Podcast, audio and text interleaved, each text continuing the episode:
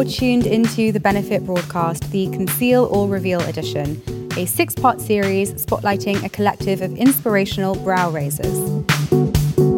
We'll be opening up the conversation to reveal perspectives on topics that many choose to conceal and embracing self expression, acceptance, and celebration, whatever that sounds like.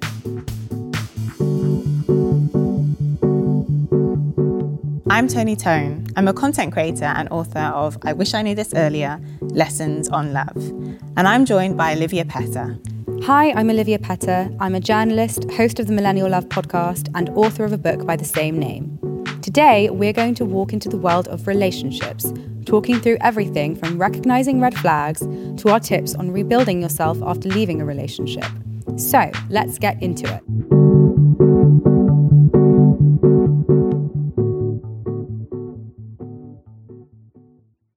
First, we're going to throw it back to talk about our early experiences with love and relationships. Olivia, tell us about your first love.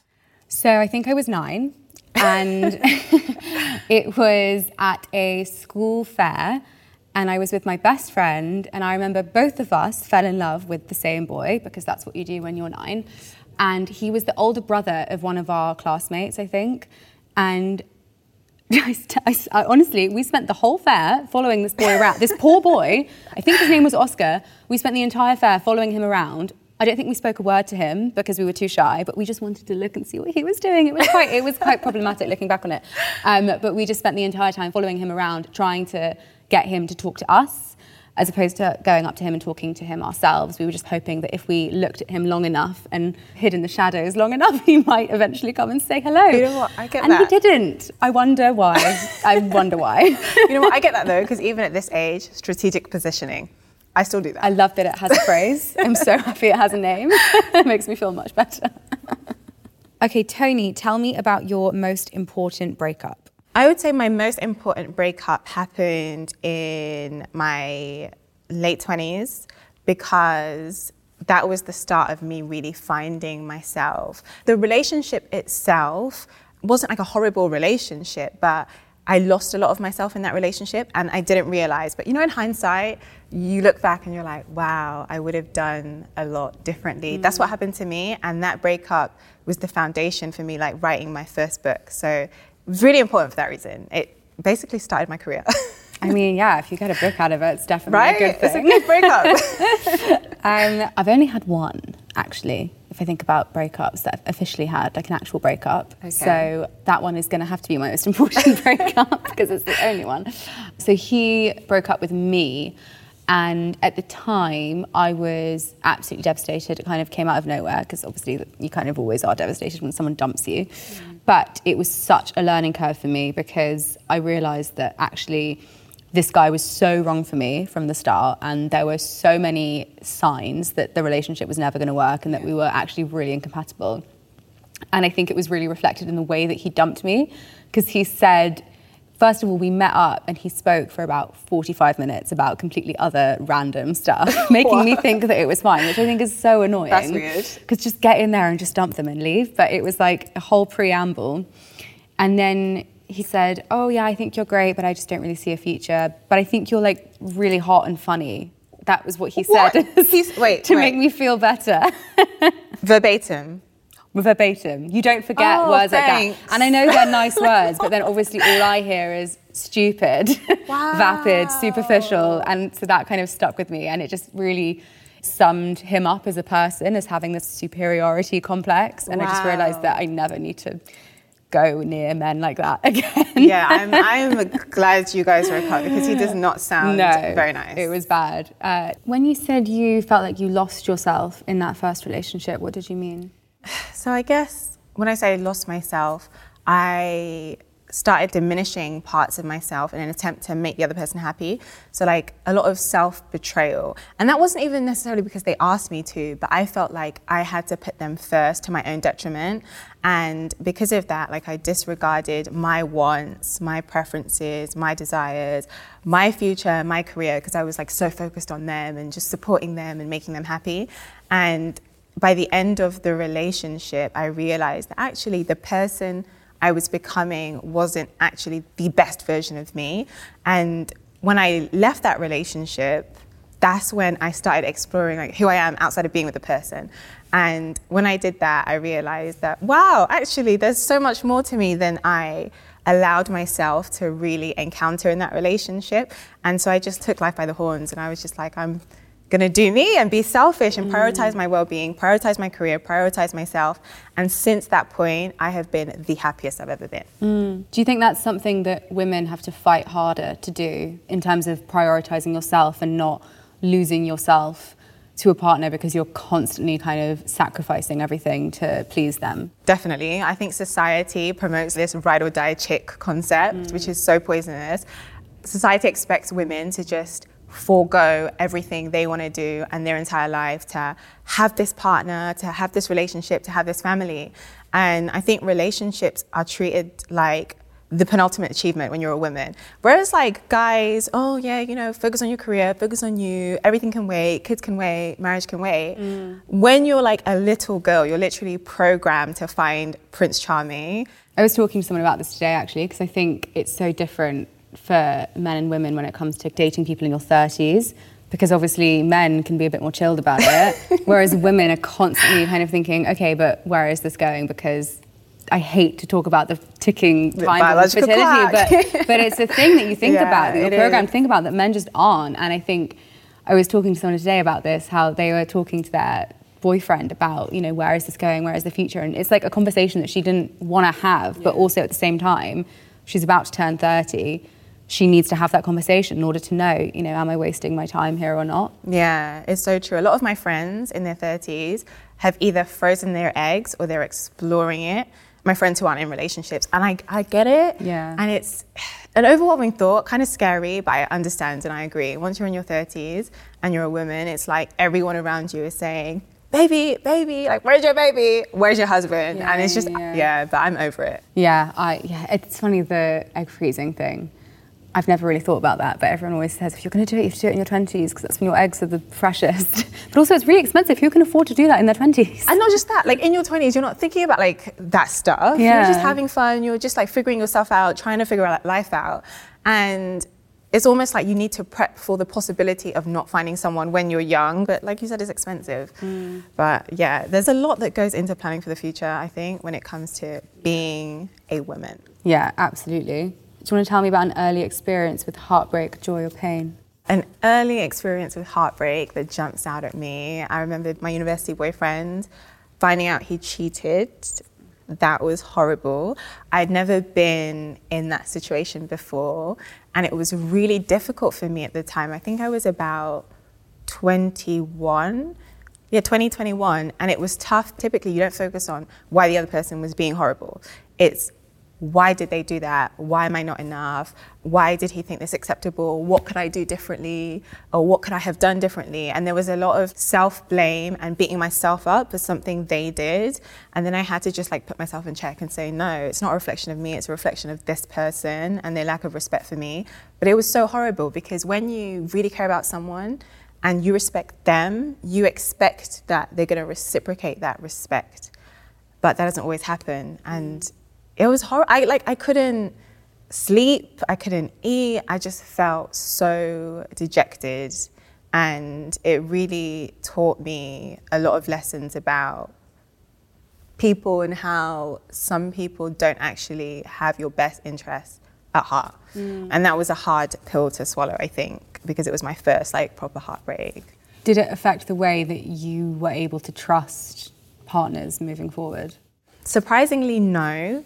But that's because I'm like a natural optimist. like I go into relationships and I'm like, yep, everything's gonna be great.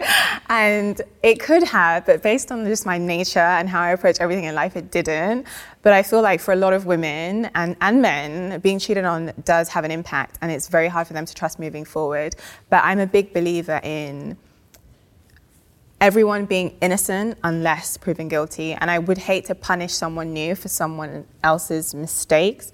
So it didn't really affect me in, in that sense. What about you? Early experience of heartbreak, joy, or pain? It's tricky because I think my earliest experience of heartbreak was kind of self induced. And I guess what I mean by that, so I write about it in the book. There was this boy at school who I was mildly obsessed with, and we kind of dated a little bit, but then I messed things up and then we barely spoke. But then we kind of started chatting again when he got a new girlfriend and he lived really close to me. So we kind of saw each other a bit. And I just fell head over heels in love with this guy and convinced myself that.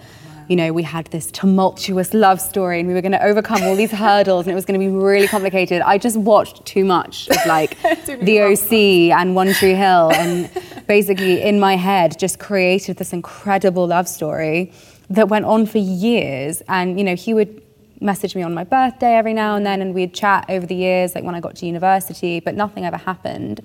And I would see him at parties and we'd have like a little flirt, but that was it. But in my head, everything he said to me meant something transcendental, and I would hold on to every little word. I remember every compliment he ever gave me, even wow. now. And I think it's, I don't think it's anything to do with him. I think it's just because I am a hopeless romantic and a yeah. storyteller in my own head. and I love to cling on to drama, even if it's not real. Um, so there's this poem by Sylvia Plath called Mad Girl's Love Song, and the refrain, because it's a villanelle, the refrain is, I think I made you up inside my head. And that's what you did. I made him up inside my head. Okay, so I mean, he exists. Unrequited love. Yeah, yeah, unrequited love that I don't even think was real. I think I was just indulging in something because I loved the feeling of yeah. having so many feelings. I think I think that happens. A lot of people can relate to that. I think that happens to a lot of people, yeah. particularly with like falling in love with the idea of someone or the idea of like a fantasy that we've created as opposed to the reality right in front of us. I think dating apps kind of foster that idea anyway of fantasizing about a person because it's all about seeing a curated version of someone on an app and it's all about this kind of idea of who they are as opposed to who they actually are. Yeah. So I think it kind of encourages for dating app users to kind of put all their own projections of who this person is based on their profile as opposed to based on actually meeting someone in real life where you can read body language and chemistry and eye contact. So I think it's very easy to project these big fantasies onto people now.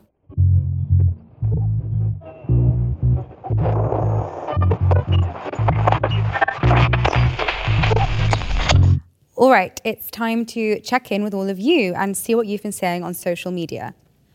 Okay, here's one for you, Toni. I find myself getting attached way too quickly every time I start dating someone new. How do I deal with this cycle? I would say live in the moment.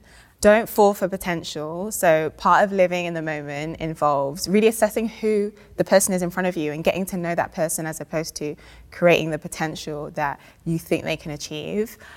Another important part of not falling too quickly is retaining the social networks you already have, your existing social networks. I think sometimes when people fall head over heels super fast, it's because they've blocked out everyone else in their life and they are just focusing on this new person who's entered their life. So retain your existing routine, maintain your existing social circles, live in the moment. And I think that will ease the process into falling in love more gradually. That's such good advice. Okay, so this call in is interesting. It says, I'm healing from past relationships and want to be single for a while, but I've just met this amazing person. Do I give them a chance or stay in my lane? Oh, I think that's really tricky. Obviously, if you've met someone that you really like, it can be incredibly tempting to just dive right in head first. But the truth is, if you're overcoming heartbreak or any sort of trauma from a past relationship, it's not the best idea to dive in straight away because you'll end up regretting it. And I think you're probably not in the best headspace to get straight back into a relationship. I think if you've made the decision that you need some time to be single, then you should stick to that because you ultimately know what's best for you. I think ultimately, if you dive into something before you're ready with another person, then you're just going to end up making the same mistakes that you made in your previous relationship. Facts. Facts. it's just not a good idea. And, you know, I think at the end of the day, if you have found someone that you really like and see a future with, but you're not ready, the best thing to do is just be honest with them about that and say, look, I really like you and I do see a potential future with you, but right now I'm not in the best headspace for a relationship.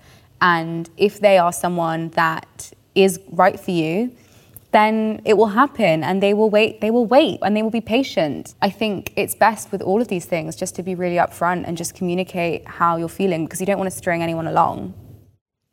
Okay this is a good one that i have been thinking about a lot recently.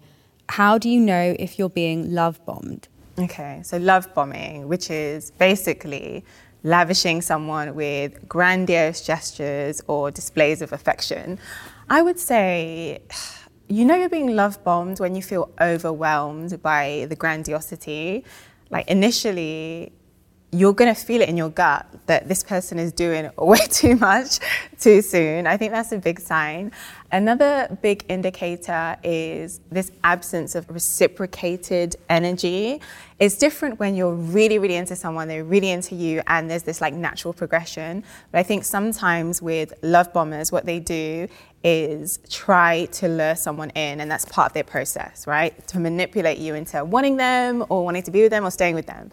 So I think if you feel like, okay, I'm not really feeling this person as much as they're feeling me, but they're doing all this stuff, then that is another good indicator. Mm. But I think sometimes people worry because they're like, oh, what if someone really cares about me and I care about them and they're just naturally showing me they like me?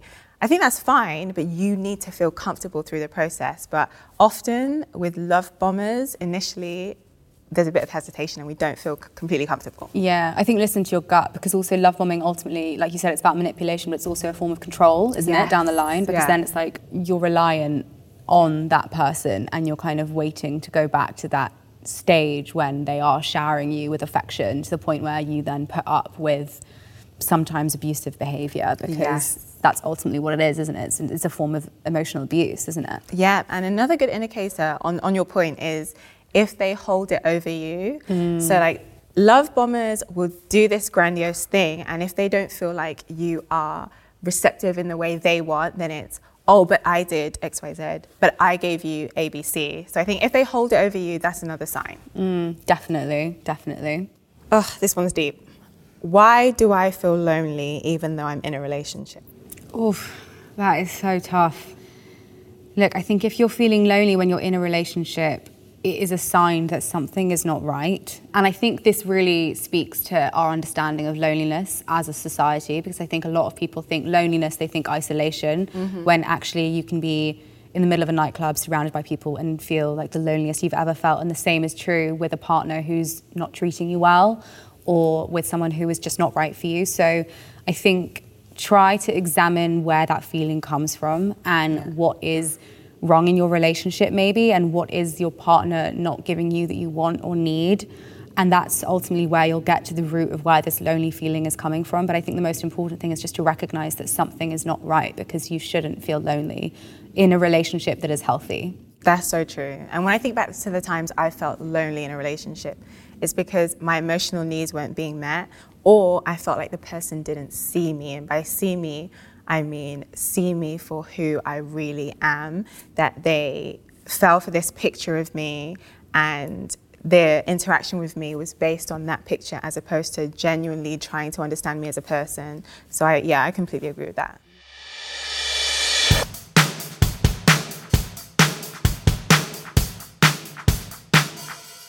Now let's head into our next segment, Conceal and Reveal. Here we want to talk about the things which we found hard to express or show in the past, and some topics we'd love to shed light on today. So, Olivia, the first one. Tell us about one red flag you always find yourself ignoring. Okay, so the red flag I think I always find myself ignoring is quite a complicated one, but I think it's really hard to spot, and it's that I often find myself leaning towards narcissistic men. Wow, that's a big red flag. um, yeah, obviously narcissism is a huge red flag, but yeah. it's really difficult to spot, yeah. I think, because I think narcissists tend to be very good at disguising who they are. And it goes back to what we were saying earlier about love bombing. I think that's quite a narcissistic trait of someone because mm. it's about showering someone with gifts, but not as an act of just generosity, but as an act of they like being the person who is showering you with gifts and it makes them feel good mm. as opposed to it being like an altruistic thing. It's about putting them in a position of power. Mm. And that I think is a really narcissistic trait. And even though it doesn't sound that insidious at the start, I think if you are with someone like that down the line, then you get into all sorts of problems with control and, and emotional abuse and manipulation, like we were talking about earlier. So I think it's really important to kind of look out for things like love bombing and look out for things like when someone is kind of showing you a bit too much too early on that you do feel uncomfortable with. It is quite a big one. It's quite complicated. It is. Would you say that like, there are any other ways to like sense someone is displaying elements of narcissism or slightly narcissistic? It's tricky because it's different from vanity. So it's not the same as someone who is obsessed with the way they look. But I think if someone, you know, the obvious things are someone who doesn't really show that much of an interest in your life and isn't interested in hanging out with you and your friends, isn't interested in what you do isn't interested in kind of engaging in the hobbies and activities that you want to do. It's just kind of always finding a way for you to slot into their life as yes. opposed to kind of okay. amalgamating them. Do you know what I mean? Yeah, yeah, that's a good one. Okay, Toni, I'm going to ask you a conceal. What is one thing you think you withhold when it comes to pursuing love and relationships? Now, I don't really withhold anything, but back in the day, I definitely withheld vulnerability, especially emotional vulnerability. But I've come to realize I did that because I was in situations where I did not feel completely comfortable. So, my partner now, amazing. The energy is great, and I feel very comfortable saying exactly what's on my mind. But back in the day, when I deal with people who are commitment phobes or people who I felt that were somewhat untrustworthy, I might feel certain things, but I wouldn't share those things because I'd hold back. And I thought I was holding back because I didn't want to be too affectionate too quickly, but it's actually because I didn't feel 110% comfortable. But after being with someone that makes me feel that way, I realized actually, no, I wasn't being vulnerable for a very sad reason. Mm. And now I feel like I can be completely myself, completely open, which is nice. God, that's so good. I think we should all strive towards that. Okay, let's move on to our reveal section. Toni, do you want to tell me what are some relationship green flags early on? I know you're very good at talking about this because you talk about it in your book. I do love some green flags. I think we, we pay so much attention to like red flags, red flags, yeah. look out for like the bad stuff, bad stuff. And that could make dating really, really complicated and it can put you on edge. But I think it's good to like turn it on its head. So green flags for me are people who are active listeners. And I say active because they're not just listening to hear, they're listening to understand. And you see that play out in the way they respond to the things you said because they've taken mental notes.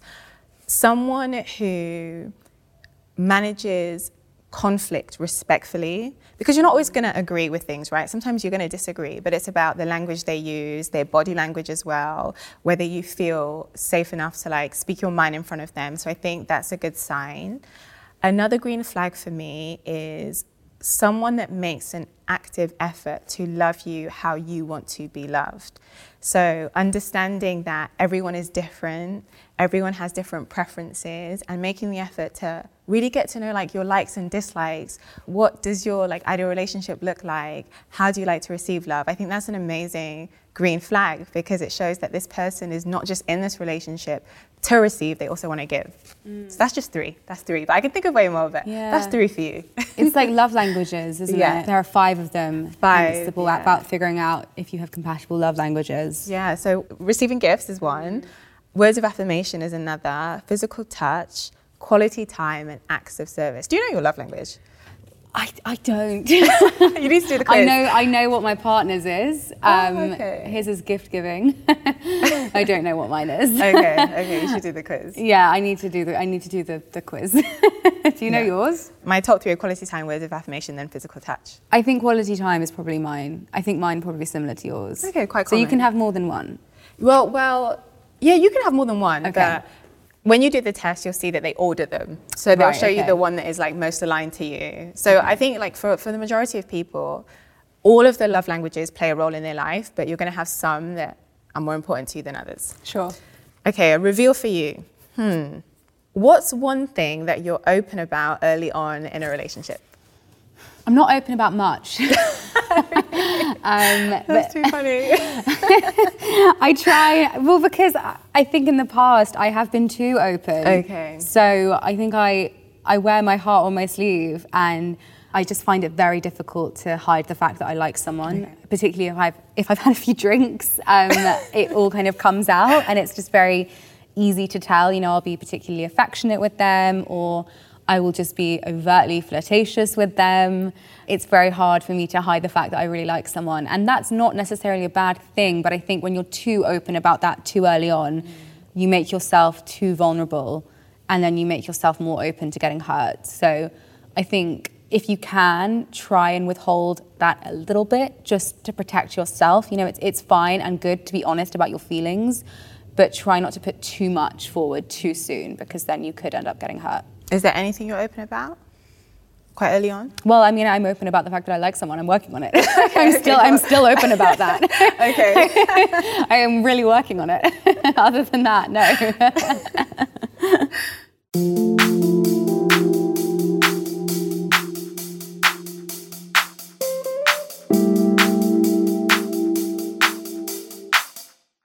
Now we're going to dive a little deeper with some DMC. So, for those of you outside of the UK or who just aren't familiar with the term, that's short for deep, meaningful chat. So, let's start by talking about how to recognize red flags. So, there are so many different red flags, but I think one way to recognize them is to really pay attention to how people leave you feeling as well as how they leave other people feeling. So, as an example, one red flag may be someone who demonstrates a lack of respect to anyone outside of their inner circle, right? They may treat you well as far as you're concerned, but it's a red flag because of how they leave other people feeling, right? Or alternatively, a red flag could be someone who frequently gets caught out telling lies. Mm-hmm. And in the moment you find out they have lied, you feel terrible you feel like you can't trust them. So that's about how it leaves you feeling. And I also think paying attention to your gut is important. I know sometimes people think your gut is this like pseudo notion and you should just completely disregard it, but it often comes from subconscious thoughts or feelings that we haven't directly confronted or picked up.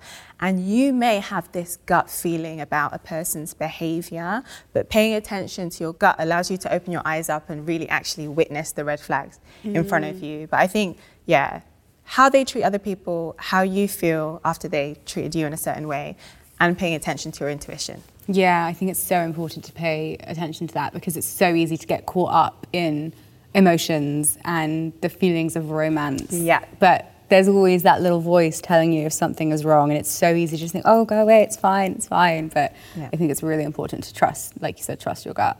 So, to continue our deep, meaningful chat, I want to ask a question. How do you find the line between being your full self and protecting your energy early on?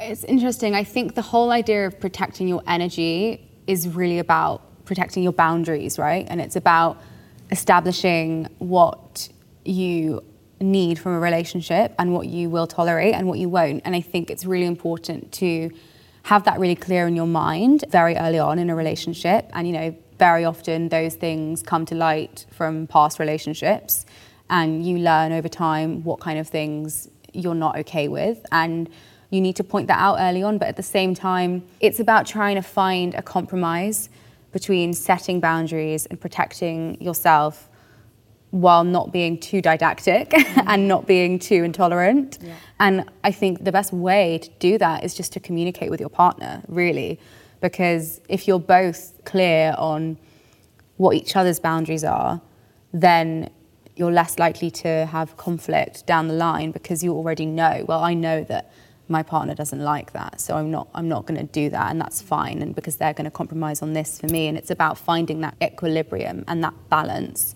Yeah, I think you hit the nail on the head. Discussing boundaries, non-negotiables, mm. all the uncomfortable conversations. Yeah. Okay, I have a question to ask you. How do you think you overcome loneliness and embrace alone time at the same time? I think it's about like shifting perspective. I think we often see solitude as this sad thing when we can shift our perspective and see it as an opportunity to pour into ourselves, to invest in me time. So I think when it comes to loneliness, think about how you can fill that time with doing things that you love and you enjoy. The times I felt lonely, I would often say, okay, you know what, I'm feeling a bit down, feeling a bit lonely. What can I do to pep myself up? It might be traveling, it might be doing something else I enjoy, like cooking or listening to an audiobook or watching a film. Like I have no shame. I'll go to the cinema on my own. I'll go to a restaurant on my own. I don't care. And I think that has really helped me manage that solitude because I now see alone time as Toni time as opposed to, oh, sad by myself, I don't have anybody time. It's literally time for me to pour into me. So I think shifting your perspective, doing things you love, and understanding that it's an opportunity for you to be selfish in a way that benefits you. Mm. I love going to the cinema on my own. Oh, yes. I always find it really weird when people suggest doing that together because you're not going to talk to someone in the cinema. Right. It's like the worst first date it, oh ever. my god, I always say that. It's the worst first date. Yeah. Like, what are you going to learn on that first date about it's the other thing? It's so weird. You'll just have like a bit of chat and then you'll go sit in silence for two and a half hours. I think that, you know what, it's the worst first date, but perfect when you're like dating for the first time as like a teen mm. or like a preteen yeah, yeah, yeah. because it's like that awkward. We don't really want to talk anyway because we've never done this before. Yeah. But at least I'm like, by you. Yeah. Okay, let's talk about the ick because I think that is something that has a very complicated meaning that people don't really understand, and actually, it can be quite an important thing to understand better because if you get it too soon, you could end up making mistakes. And, you know, it's just a very nuanced subject that people kind of dismiss. What do you think about the ick? So I think generally when people are referring to the ick, they're referring to being turned off or grossed out over something. It's good to not invalidate people's like legitimate concerns about others and sometimes we are genuinely grossed out. Other times though, the ick can come from a darker place and I think it's about understanding what is driving your ick. So in my book I mentioned that sometimes people are comfortable with comfort zones that are unhealthy. And as an example, you might hear someone say, "Oh, he gave me the ick," and you ask why, and then they reply, he's too sweet, he's too nice. And you have to question why does that give you the ick? Why is someone being nice to you, or someone being affectionate, or someone being polite or well mannered off putting to you? So the ick is definitely a nuanced subject, but I think people really need to think about it. When they get the ick, they should ask themselves, what is driving this turn off?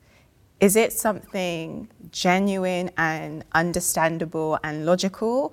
Or is this a projection of something that I'm dealing with? Mm, yeah, I think that's really important about distinguishing between the two because it's so easy to think, oh, it's the other person that's grossing yeah. me out. When I think most of the time it's probably something that's going on in your head that you probably need to address. Yeah. Have you ever had like a legitimate ick before or illegitimate ick before? An illegitimate ick? I mean, I get the ick all the time, but I think, yeah, I think it it does tend to be something that's really going on with me as opposed to the other person because I think very often, you know, there was a guy once who I started dating and I remember getting the ick after about three weeks and honestly it was nothing to do with him. It never is. He was perfectly nice and perfectly sweet to me.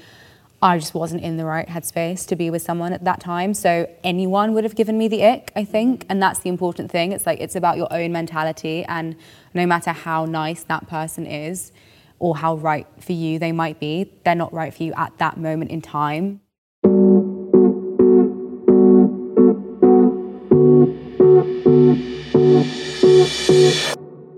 All right, we're going to wrap things up with some bits of advice for everyone listening. So, Olivia, what are three ways to communicate with your partner that it's over? Okay, so I think the first thing to do is make sure that you go straight into telling them that you want it to be over. Don't have some sort of 20 minute chat about how your day was or how work is going because you're only going to end up wasting their time. You know, you're about to break up with someone, the least you can do is not waste their time. So, my first tip is to just get straight into it. My second tip is probably to just try and make it, it sounds really cliche, the old line, oh, it's not you, it's me. Don't say anything that's gonna leave that person clinging on to, oh, well, this is what's wrong with me and this is why this relationship didn't work. Try and make it all about you. You know, it's very standard, but just say, I'm not in the right headspace or I'm not really ready for a relationship right now or this isn't really working for me anymore. Just try and make it about you and your needs not being met. And then I guess the third tip is get in quick, make it quick, and that is the best way to do it. You know, it's never a nice thing to do, that's the bottom line, but these are the best ways to make the best out of a bad situation. okay, Toni, tell me what to do when you have the ick. Gosh, what to do when you have the ick?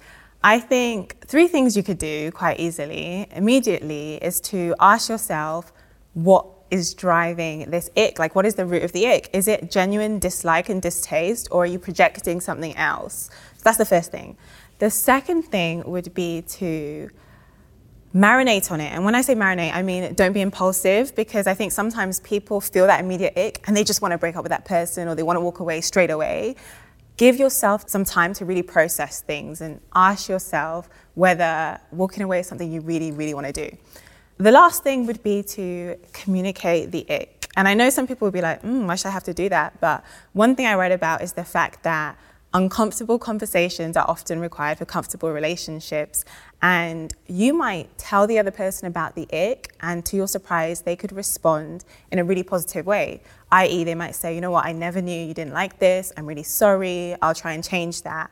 And for all you know, it can completely change your relationship and your perspective. So, yeah, I would say marinate on the ick, don't be impulsive, consider what is driving the ick, and speak to the other person about said ick. Okay, Toni, how do you tell your friends when you are unhappy in your relationship?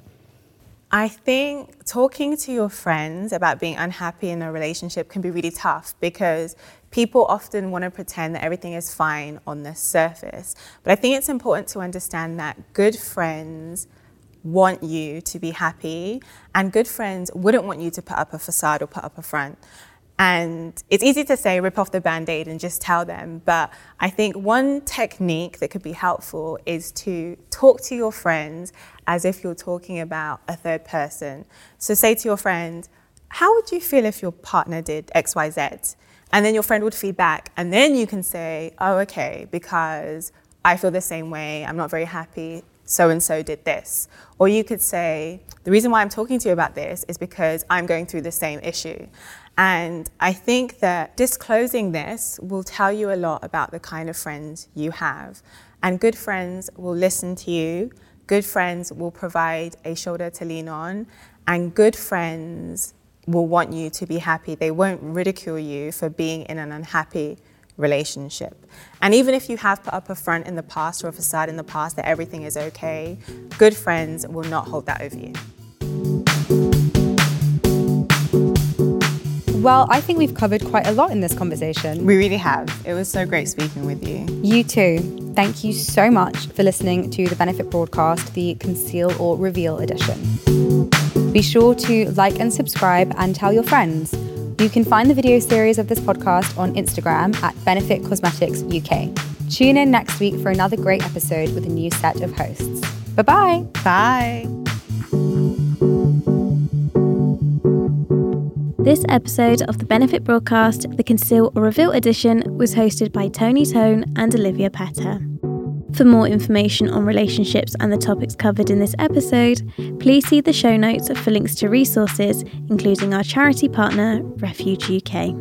It was produced and edited by Content is Queen. Original creative production and casting by The Digital Fairy. Original music by Alice Boyd.